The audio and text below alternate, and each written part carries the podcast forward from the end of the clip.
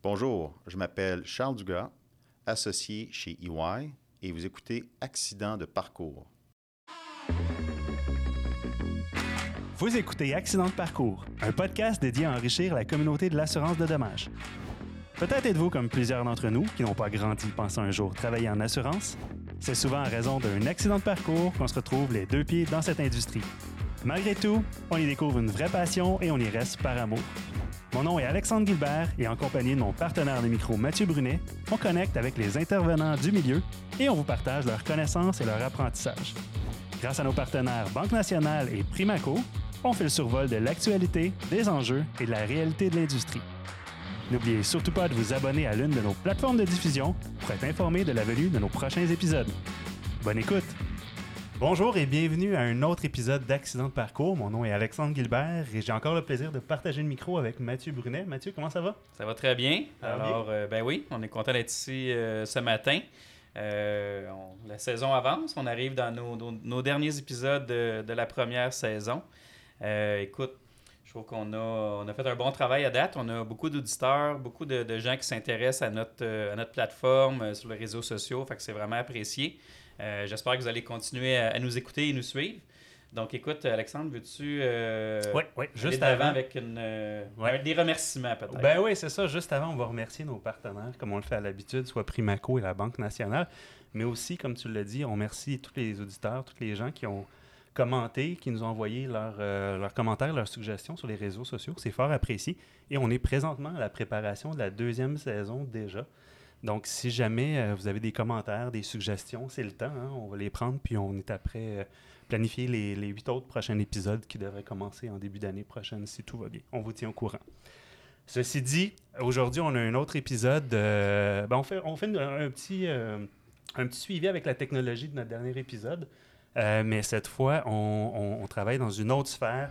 On parle à Charles Dugas de chez Ernest Young, ou on va dire EY. Je pense que c'est. Ernst Young. Ernst Young, merci. Ah, mais regarde, Merci. fallait que je m'en fasse. Je le fais à tous les épisodes, c'est bien correct.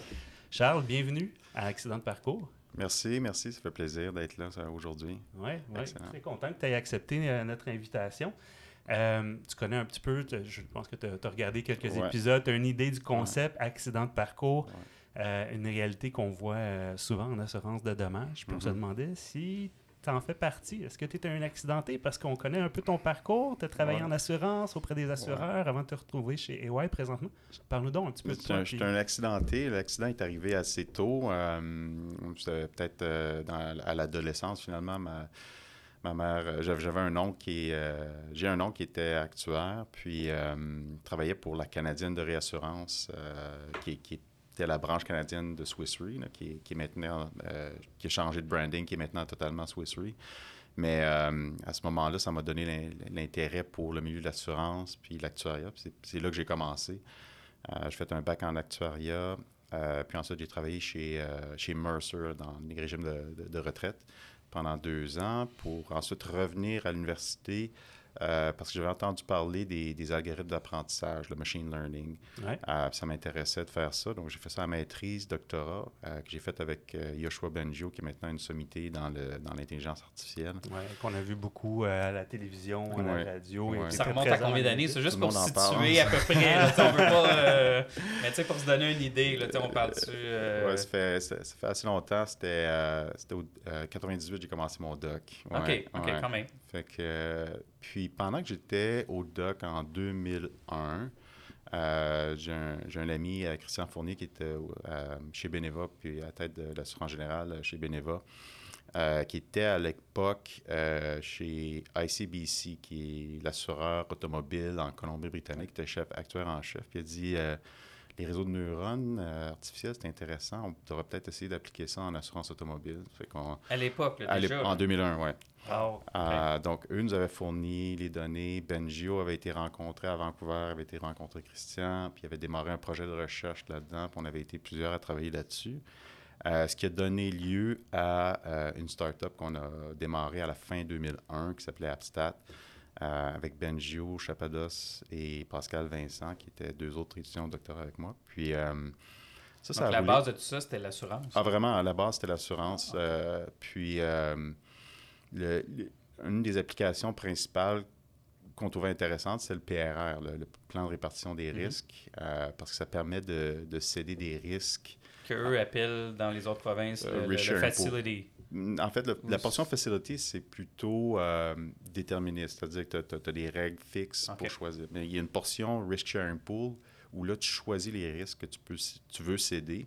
Puis généralement, ce que tu fais, c'est un, c'est une manière de- d'identifier les risques que tu n'as pas pu tarifer pleinement ou en, en lien avec le risque et euh, céder des risques qui sont euh, beaucoup plus coûteux en, termes de, réclamation que la prime que tu dois remettre au, au plan de répartition des risques ou au risk sharing pool.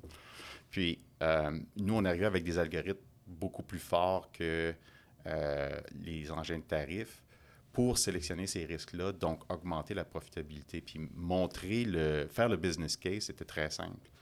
Euh, c'était juste les réclamations que tu allais céder, moins les primes, puis ça te donnait ton, ton profit, puis on chargeait pour ça. Ça fait que ça, ça a, été, euh, ça a été le début. Euh, ça a roulé pendant une dizaine d'années. Euh, puis après la crise de 2008-2009, les choses ont ralenti. Puis là, je me suis joint à Aviva. J'étais chez. Juste avant que tu ailles Oui. chez Aviva, est-ce que c'est encore utilisé, les algorithmes que vous avez euh, développés ou mis en place à l'époque? Il ils, ont, ils ont tous évolué nécessairement, là. Euh, mais le, le, le- le framework qui était mixture d'experts, c'est encore des, euh, des choses qui sont, qui sont Qui utilisées. sont reprises? Puis... Ouais. Le stacking, qui est, qui est une version similaire, euh, c'est quelque chose qui est state of the art là, en ce moment. C'est c'est l'état de l'art dans, dans le domaine de l'analyse prédictive. là. Donc, on le voit encore. euh, si vous allez sur, sur- pour ceux qui connaissent le milieu du- de la- de l'analyse prédictive, il y a un site qui s'appelle Kaggle qui a été racheté par Google, euh, qui est une plateforme où les gens donnent, livrent leurs données euh, anonymisées nécessairement. Ouais. Puis il y a des gens qui s'amusent à compétitionner pour avoir les meilleurs résultats. Donc, on peut voir quels sont les algorithmes qui fonctionnent le mieux en regardant les résultats de ces gens-là, puis en voyant qui arrive à gagner ces compétitions-là. Euh, puis- donc, ça, Ça, permet de suivre la trace. C'est ongoing. Ça fait plusieurs années que Ah ça ouais. existe. là. Ça fait une dizaine d'années que ça existe.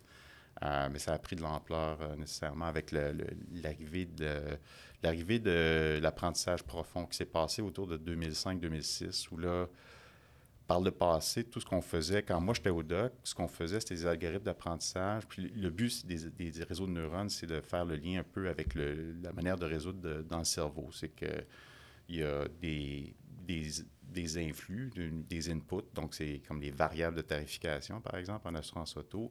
Donc l'âge, le sexe, euh, le, le- le lieu géographique, le nombre d'accidents dans les années passées, le nombre de, de contraventions, si c'est possible. Ça, c'est l'influx qui rentre Ça, dans les neurones. qui rentre, là, qui tu sais, rentre dans les, c'est- exactement, qui rentre dans les neurones. Puis, ce qui était possible de faire dans, dans ces années-là, c'était d'utiliser une couche cachée, une couche de neurones, puis d'avoir le résultat en sortie.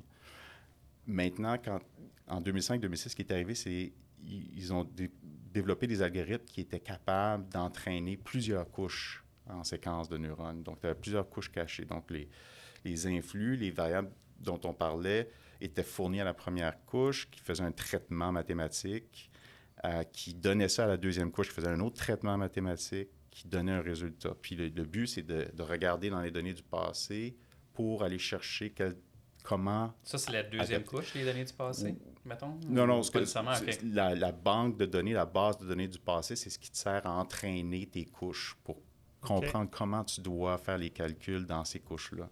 Puis ça, c'est arrivé en 2005-2006. Puis là, les gens se sont rendus compte que ça, ça marchait vraiment bien. Puis c'est ce qu'on voit aujourd'hui dans les applications de vision par ordinateur, par exemple. Donc, tout le domaine de vision par ordinateur a eu un saut dans les- la performance une fois que les- ces, ces méthodes-là ont été adaptées. C'est quoi la vision par Ben, ordinateur? vision, Parce c'est que- reconnaître des objets, par exemple. OK, OK, autres- OK, OK. le- le- le- L'exemple. Reconnaissance faciale, ça serait du euh, ça, reconnaissance faciale, mais l'exemple qui nous intéresse le plus, c'est le- les véhicules autonomes qui se conduisent tout seuls parce que c'est- ça. C'est de la, reconnaissance euh, visuelle d'objets, détection d'objets. Et euh, la reconnaissance de la, voix aussi. Euh, donc, tout le, domaine de reconnaissance de la voix pour créer la transcription euh, de ce qui est dit a fait un progrès énorme. Puis, le traitement des langues naturelles. Donc, comprendre le texte, comprendre le sens, être capable de générer du texte qui, qui a l'air naturel. Tout ça, c'est- ça a beaucoup évolué. Tout ce qu'on voit aussi, je ne sais pas si vous avez suivi le, le, domaine des deepfakes ou les gens qui Mhm. Oui, réussissent, oui. bon, tout, tout ce Toutes domaine-là. sortes de- de- d'utilisations, Ouais. on s'entend. Donc ça, c'est c'est un petit peu plus épeurant, c'est Ouais. moins intéressant. c'est des choses faut, euh, auxquelles il faut faire attention nécessairement. C'est mais... pas le genre de projet-là sur lequel tu travailles. là. Non, non. non, je suis quand même travaille pour une firme d'audit. On a un certain décorum à respecter. Euh, donc, euh, euh, donc j'ai été chez Aviva. Euh, Revenons à Viva, Ouais, exactement. revenons à Aviva. J'étais chez 2005 Aviva. environ. 2000 non, en fait, c'est en 2011. 2011, ok. 2011 à 2017, j'étais chez Aviva dans l'équipe euh, d'ent- de- de- d'analytique d'entreprise où là, j'ai travaillé sur différents À projets. Montréal? À Montréal, oui. C'était une équipe, euh, ouais, c'était une équipe nationale, donc on faisait des mandats au niveau euh, pour tout le, tout le Aviva Canada. Euh, mais c'était une équipe qui était essentiellement basée à Montréal, puis qui, qui- avait des gens à Toronto aussi.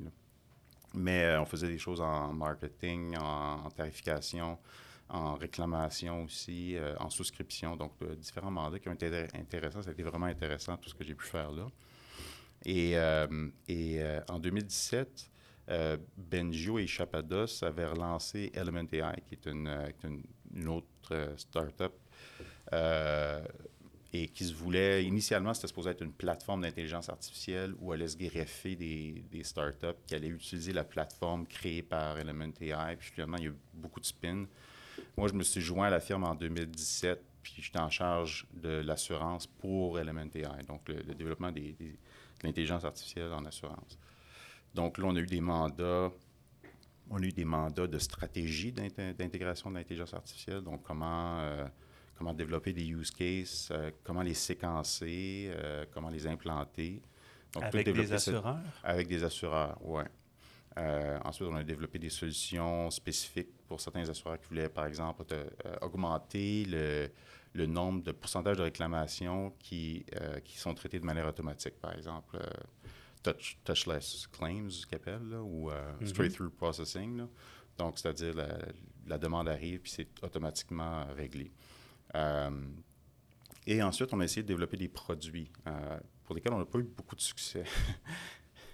Euh, On parle de produits que... que- des produits, par exemple, un produit pour euh, traiter tous les documents. Par exemple, les courtiers qui envoient des, euh, des soumissions aux assureurs, souvent, ça va être un PDF euh, Mhm. attaché dans un, un courriel.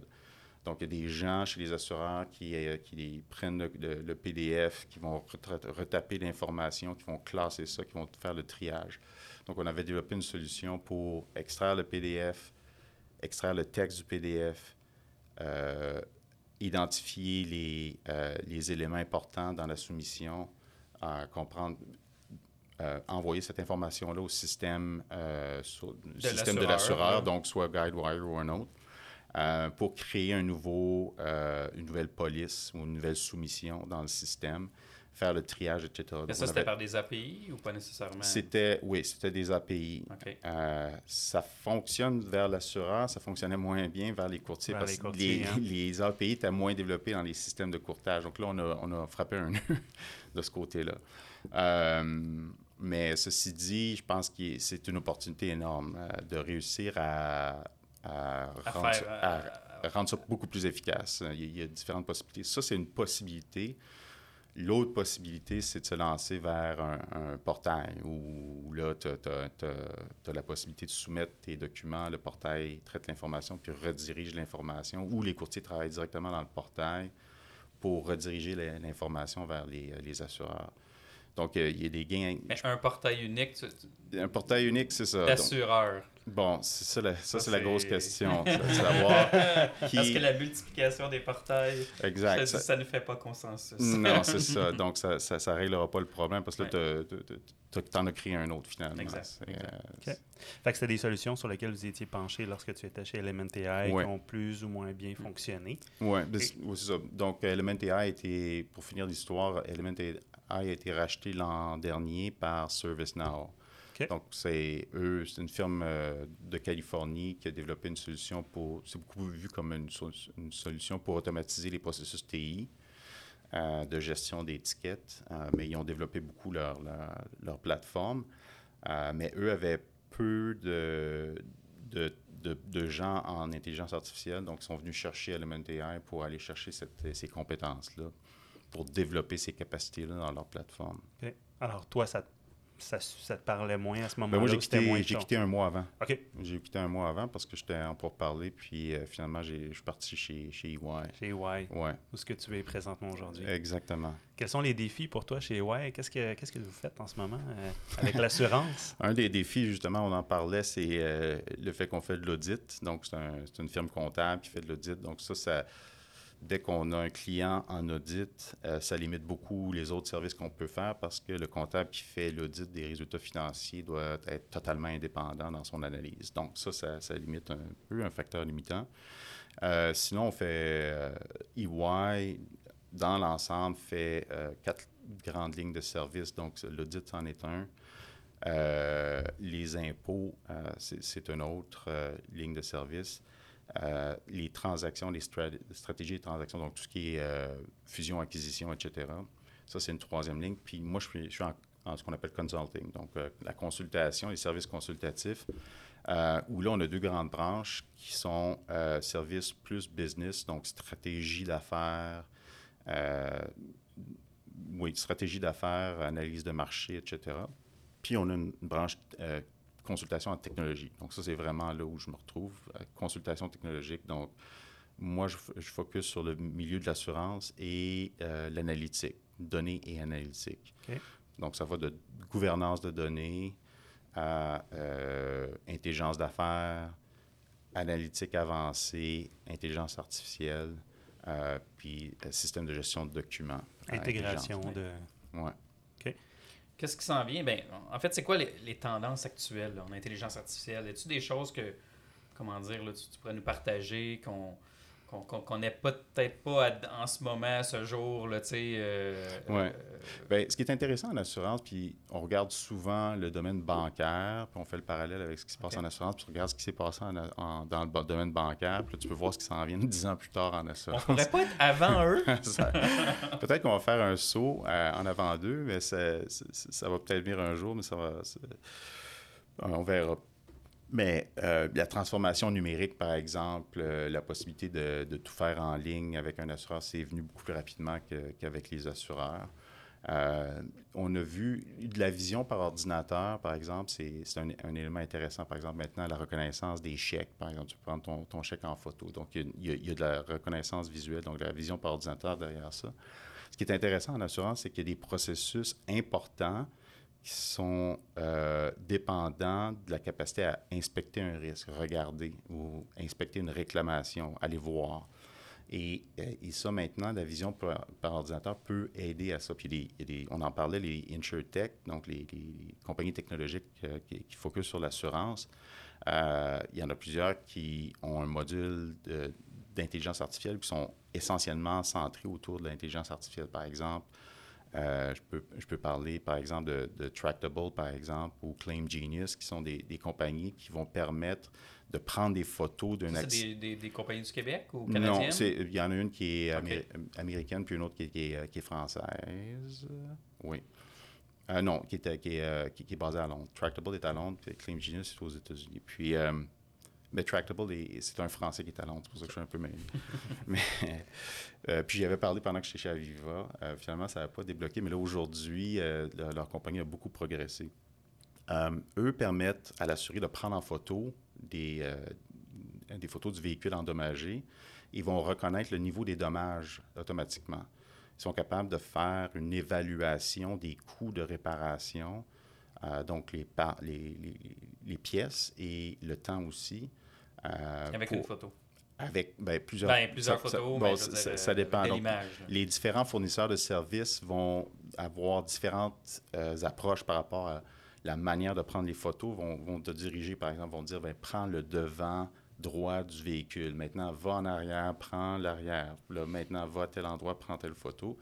Puis ils vont utiliser l'intelligence artificielle pour, pour établir les coûts. Et ça, ça permet de rapidement euh, avoir une estimation des dommages, mais ça permet aussi de dire, ben tel type de dommage va-t'en dans tel garage qui est spécialisé pour ton type de véhicule. Euh, donc, il y a des plateformes qui s'en viennent euh, qui permettent de prendre l'assurer prendre des photos, puis d'aller jusqu'à céduler, euh, euh, prendre le, rendez-vous avec le, le, garage pour avoir le véhicule réparé. donc, l'intelligence artificielle, puis les capacités nouvelles en intelligence artificielle amènent des changements très importants en assurance qui sont plus spectaculaires que ce qui s'est fait en, dans le domaine bancaire, qui est juste de voir des chèques, finalement. Qu'est-ce qui fait que c'est c'est aussi long? On s'entend, c'est long l'adaptation. Mm. C'est long avant qu'on voit ces choses-là arriver dans notre domaine. C'est quoi ce frein-là, d'après toi? Euh? Oui.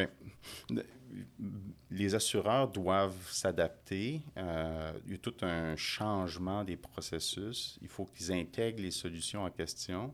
Puis ensuite de ça, il faut que tu aies une adoption du client. Parce que moi, si je suis un assureur, puis euh, je paye cher pour implanter une solution, puis que le taux d'adoption va être de 10% peut-être que ça ne vaut pas la peine. Fait qu'il faut voir dans quelle mesure la satisfaction du client va être tellement meilleure que ça va m'apporter la valeur que je souhaite obtenir de cette transformation-là. On l'a vu avec la télématique, entre autres, qui n'a pas eu le même ben, effet ici au euh, Québec ou du moins au Canada qu'ailleurs dans le monde. Excellent exemple, oui. La télématique, c'en est un. Il y a eu des vagues de télématique. Il y en a eu qui sont... Aviva avait un projet en 2005 avec euh, un, projet de, télématique qui n'a pas perduré. Puis il y en a qui ont fait un premier essai qui reviennent par la suite avec un deuxième essai. Donc, il y a des vagues au niveau de la télématique. Euh, mais, euh, mais éventuellement, ce, qui arrive, c'est que la télématique amène une connectivité entre le risque et l'assureur qui permet non seulement une meilleure tarification, une meilleure compréhension du risque, mais aussi ça devient un canal de communication avec le client. Moi, j'en ai, une télématique, c'est à tous les jours que je suis là-dessus, hein, où je, regarde mes, chemins que j'ai faits, puis euh, je confirme, etc. Je suis tout le temps, tous les jours là-dessus. Donc, ça, c'est un contact que j'ai avec cet assureur-là en télématique que j'ai jamais eu auparavant. Euh, ça permet à l'assureur de mieux comprendre le client, euh, mieux servir ses besoins. Puis j'ai l'assurance auto. Puis tout juste en bas, peux cliquer pour avoir une soumission en assurance habitation aussi. Donc, euh, la, possibilité de vendre croisée, la possibilité d'améliorer les offres euh, est très grande. Donc, si on voit, euh, on voit l'ensemble de tout ce que ça peut apporter comme télématique, le business case est beaucoup plus fort que ce qu'on peut, qu'on peut mesurer si on, se limite à mesurer la tarification. Puis ce qu'on parle en ce moment, moi je vois les deux côtés. Je vois risque et opportunité. Quand on parle du réseau de courtage, parce que, tu sais, euh, oui, il y a beaucoup de ces technologies-là s'en vont vers les assureurs, mais les courtiers dans ça. Ouais. Il faut qu'on se positionne, puis c'est un peu un mandat que, que, que, les courtiers à travers le Canada essayent de se donner. Puis il euh, faut rester pertinent. Il faut qu'on embarque dans, dans faut qu'on embarque sur la disons sa patinoire là, sur l'intelligence artificielle. Tu as-tu déjà travaillé sur des projets avec euh, des courtiers? oui. Absolument. Euh, il y a des courtiers qui sont, euh, qui sont très euh, qui, visionnaires qui, par rapport à, leur, à leur, leur, business puis les choses qu'ils veulent faire pour automatiser certains processus. Il y en a qui voient les, les inefficacités dans certains aspects. Puis la solution dont je parlais, qu'on a développée chez Element AI, c'est à un courtier qu'on a vendu en premier, non pas un assureur. donc, ceci dit, c'est un grossiste, mais donc, lui avait le volume suffisant, voyait l'opportunité de déployer cette solution-là.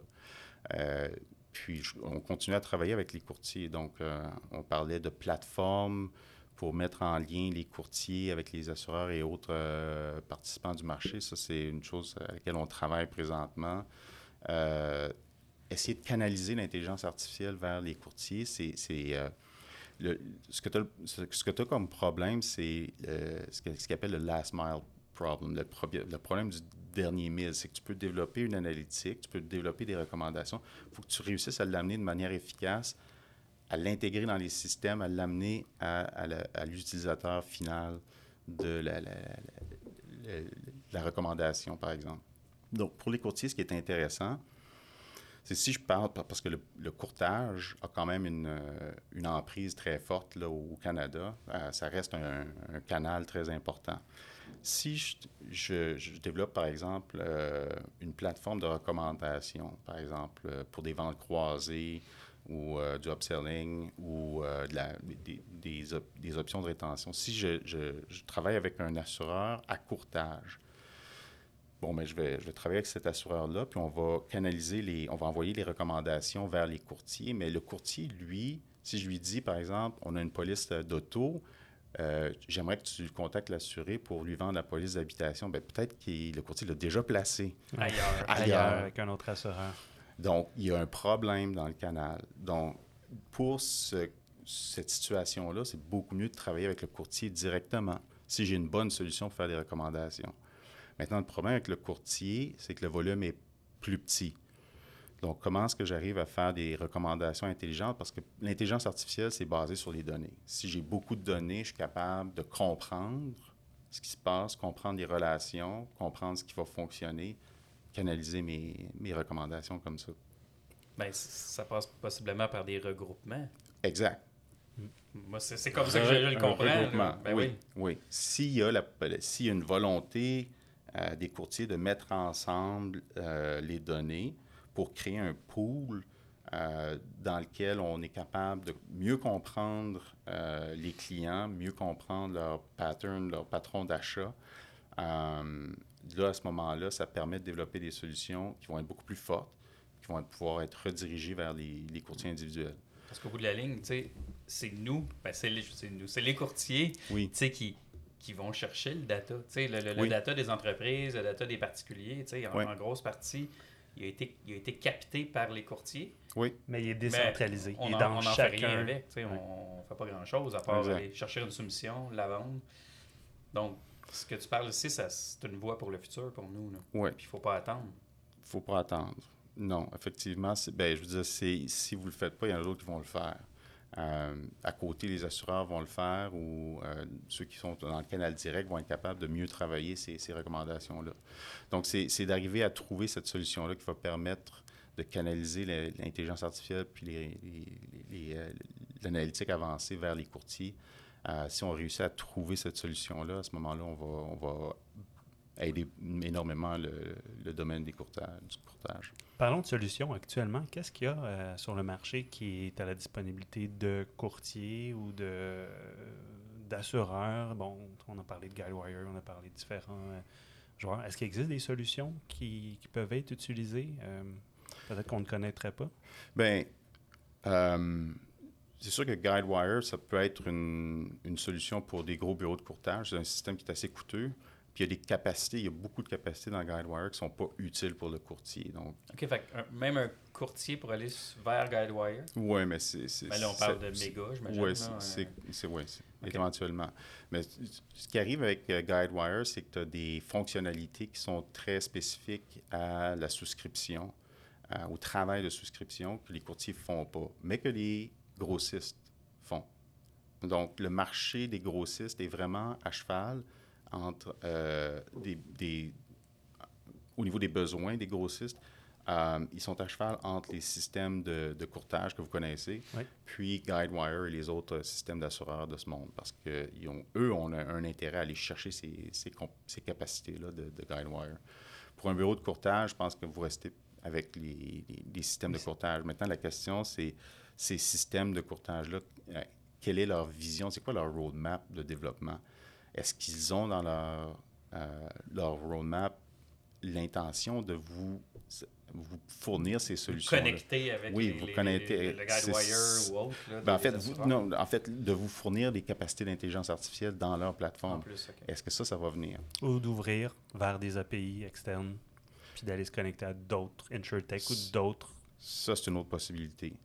Ou euh, ça pourrait venir ailleurs. Si vous avez un, un- un CRM, par exemple, un Salesforce ou un autre, euh, est-ce que lui va pouvoir vous fournir ces, euh, cette analytique-là? Donc, il y a différents systèmes avec lesquels vous travaillez qui, vont, euh, qui peuvent vous fournir cette intelligence-là. Mais si- encore là, même si l'intelligence artificielle est là, est-ce qu'un cabinet moyen, exemple, qui a, qui a- qui a- qui a, je sais pas, 4000 clients, est-ce que c'est suffisamment de données pour aller extraire quelque chose qui, qui vaut la peine. Euh, on parle pour parler, là, il faut qu'on parle de 400 000 clients, il faut qu'on parle de 1 million de clients. C'est, c'est, y a-t-il un minimum avant de dire hey, ça vaut la peine de me lancer dans cette analyse-là? Oui. Il y, a, une séquence de, use cases qui vont avoir une grande valeur, par exemple, puis jusqu'à d'autres qui vont, vont être moindres. Euh, au niveau de l'intelligence artificielle, le modèle qui est développé euh, va être plus sophistiqué, plus il y a de données. Plus, il y a de données, je vais être capable de découvrir des interactions, je vais être capable d'avoir un modèle qui est plus raffiné, qui va être plus prédictif, euh, qui va avoir une meilleure précision. Euh, donc, si j'ai moins de données, je suis obligé de me rabattre sur des modèles plus simples. Mais il peut y avoir des cas qui, qui justifient l'implantation de ce modèle-là, même si j'ai peu de données. Si je pense à des ventes croisées, par exemple, euh, le potentiel peut être assez grand si je suis capable de travailler avec 4000 clients puis identifier les clients qui ont, qui ont les meilleures propensions à accepter une offre. Euh, donc, il euh, faut voir, c'est au cas par cas.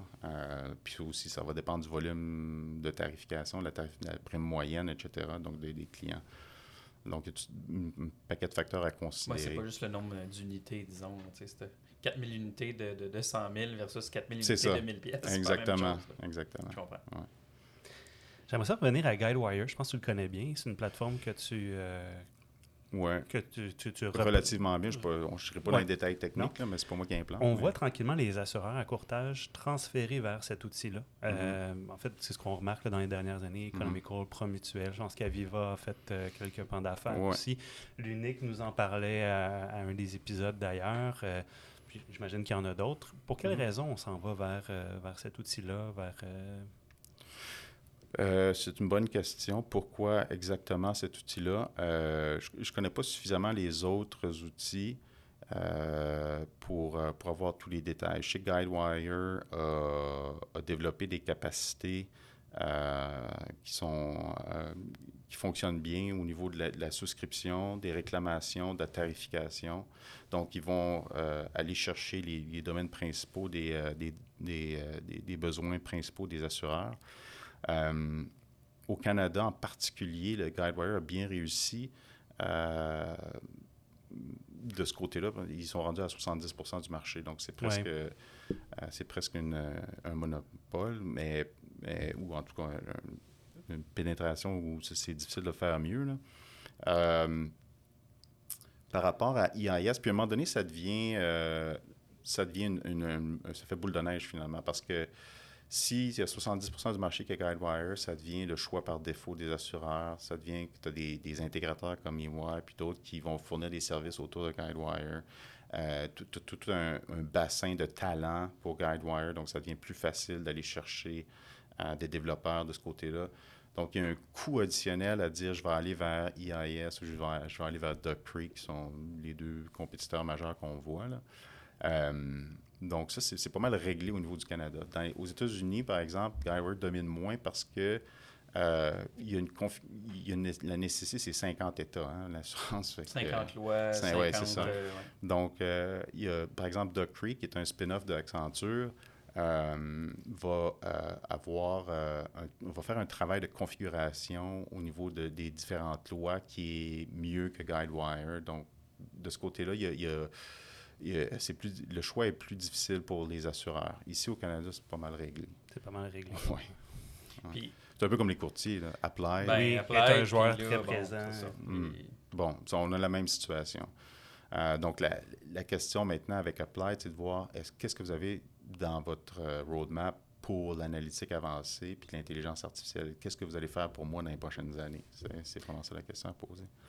Pour les courtiers, dans ta tête, est-ce que tu mets en premier la connectivité ou l'analytique? D'après toi, les courtiers, où devraient mettre leur regard? Vers l'intelligence artificielle à analyser leurs données ou la connectivité vraiment entre leurs BMS puis euh, le mm. Guidewire là, par, par, euh, par API. Là, où est-ce que où est-ce qu'on devrait focuser le plus? Oui, je pense que c'est la connectivité. C'est la charrue avant les bœufs. on va faire la connectivité en premier, puis ensuite on fera l'analytique. On va-tu y arriver? Ben... C'est-tu faisable, d'après toi? La connectivité, ben, ça dépend des systèmes, encore une fois. Euh, je pense qu'il y en a qui sont... Certains systèmes de courtage sont forts au niveau de l'API. On parlait d'Applied. Il y en a d'autres qui s'en viennent, mais qui tardent un peu. Euh, donc, en fonction des systèmes que vous avez en place, la connectivité va, va pouvoir se faire. Maintenant, c'est. Euh, je pense qu'il y a des plateformes aussi, on en parlait aussi, il y a des plateformes qui sont en préparation, qui vont permettre de connecter les différents systèmes entre eux, puis d'avoir euh, la possibilité d'un assureur de connecter avec plusieurs assureurs en, même temps, d'accéder à des marchés de manière beaucoup, beaucoup, plus efficace que, que, ce qui est fait présentement. Donc, c'est ce que je vois qui s'en vient. Puis une fois que la connectivité est établie, après ça, la, donnée peut, euh, peut traverser, peut se promener, puis là, il y a, possibilité d'appliquer l'intelligence artificielle puis l'analytique. Mais donc, l'analytique, en vase clos, ça va pas loin tellement. Donc, ça prend, ça prend vraiment la connectivité. Fait connectivité courtier-assureur. La connectivité, possiblement, entre courtiers quand on parle de partage de, de, de, de, big data, ça pourrait être une étape 2 également, là, ça. Là. Ça pourrait, euh, ça pourrait être très bénéfique pour les courtiers membres de ce regroupement-là, oui. S'ils décident de se mettre ensemble pour, euh, pour, mettre ensemble leurs données.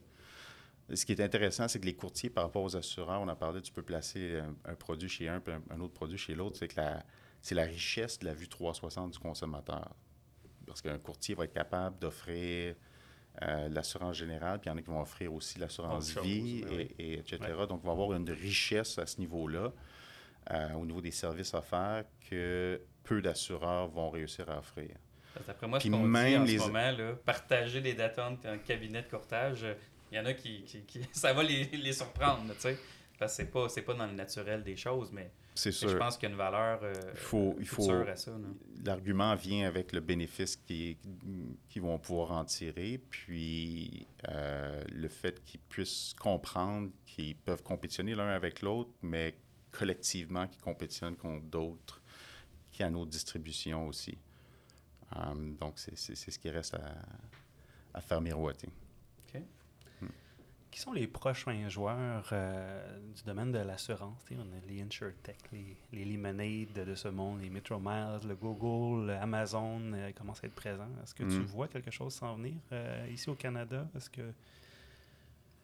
Oui, ben en fait, euh, c'est ce que je dis depuis tantôt. Je pense les, les plateformes de connectivité entre les différents participants, que ce soit entre, les courtiers et les grossistes, entre les courtiers et les assureurs, entre les grossistes, puis les les capitaux étrangers, euh, c'est des plateformes qui sont en développement présentement. Donc, c'est ce que je vois. Euh, Amazon, les autres, euh, leur approche, c'est vraiment au niveau de la, distribution des produits. Donc, il faut qu'un assureur soit prêt à, à, mettre ses produits en ligne, puis accepter ce canal de distribution-là en sachant avoir en ayant peu d'informations sur le, le, billet qui vient de, de ce canal de distribution-là, comment, comment les risques vont être sélectionnés. Euh, donc, euh, je, pense que ça viendrait de, de ce côté-là, c'est au niveau de la distribution. Donc, ces canaux-là deviendraient des distributeurs et non pas des manufacturiers de produits? Non, c'est pas là où Amazon joue. Puis, puis, je pense pas qu'ils aient intérêt à le faire non plus. La complexité, c'est pas des gens qui sont forts on le voit, ce n'est pas, pas des gens qui sont forts avec euh, la, conformité avec les lois. Ils ne sont pas habitués. Disons qu'on en a juste un petit peu. Hein, Donc, ils ne veulent pas euh, jouer dans ces, euh, dans ces eaux-là. Donc, je pense que l'aspect de... Il serait très bon pour faire l'évaluation du risque, c'est sûr. Mais toute la, gestion des interactions avec les autorités gouvernementales, etc., puis toute la, compliance, la, gouvernance, etc., c'est pas, pas leur fort en distribution. Oui. Mm. Y a-t-il un risque que c'est. Que, que c'est pas un risque, mais y a-t-il une possibilité que ces, que ces plateformes-là fassent fi un peu des, des, des lois et règlements, dire non, non, on, entre quand même dans ce marché-là. Puis, euh, un peu comme un Uber peut avoir fait, ils sont rentrés dans des marchés sans respecter la législation qui mm. était en place, en se disant ben, L'État devra s'adapter à notre offre de produits, tu sais. Ben, je croirais pas. Non. Je pense que la loi est là pour, pour écrire l'assurance. Après ça, c'est ils vont recevoir leur pénalité. OK. leur permis va être retiré. Fait que là, tu sais, on est vraiment dans le... Je sais pas si on est dans un sujet d'éthique, de, confidentialité, de, tu sais... Euh, y a-t-il des projets dans l'intelligence artificielle, tu sais, qui... Euh, qui, qui, vont parler d'éthique, qui vont parler de, de, de, confidentialité des données, Euh, y a-t-il un lien à faire avec, avec ça? Euh, oui, ben on a, on a la loi 64. Je pense que tout le monde devrait regarder un peu le document, voir comment ça vous affecte, vous, parce que vous avez des données personnelles que vous traitez. Euh, donc, ça impacte les bureaux de courtage. Euh, au niveau de l'éthique, il y a toute la question du consentement qui va être importante dans les prochaines années. Donc, euh, les gens, avant de mettre en place une solution analytique, il faut regarder est-ce que j'utilise la donnée dans un contexte qui est en ligne avec le consentement que mon assuré m'a donné? Euh, puis là, il y a des assureurs qui se rendent compte que leur, non, le consentement ne leur permet pas de faire certaines choses. Euh, donc, ils doivent revoir euh, la rédaction du consentement pour s'ouvrir plus de, possibilités de ce côté-là. et au niveau le, traitement du traitement des données, donc il y a toutes les questions de gouvernance des données, etc., qui vont devoir être mises en place dans les prochaines années pour par les courtiers et les assureurs. Parce que le consentement, il faut qu'il vienne du consommateur, mais possiblement également du courtier, dans son entente avec l'assureur. Ouais, ouais. Qu'est-ce que tu fais des données de, du client, du, du courtier? Mm-hmm.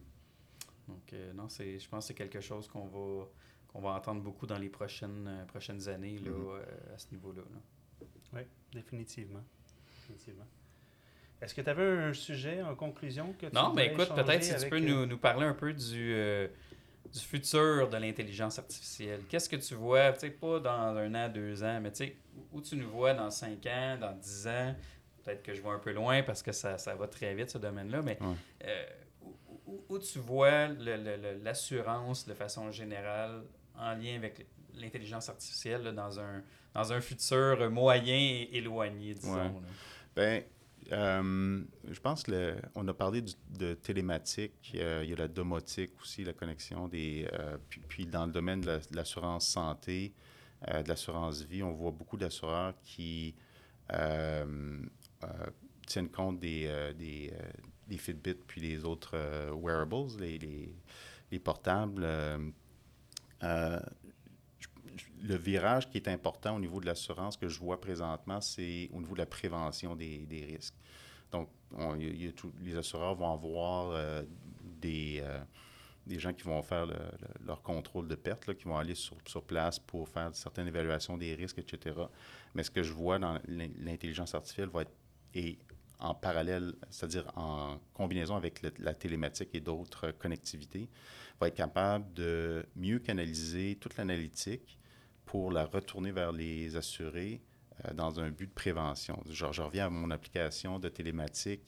Euh, j'ai des recommandations de conduire plus lentement ou de faire. De, ah oui? ah oui.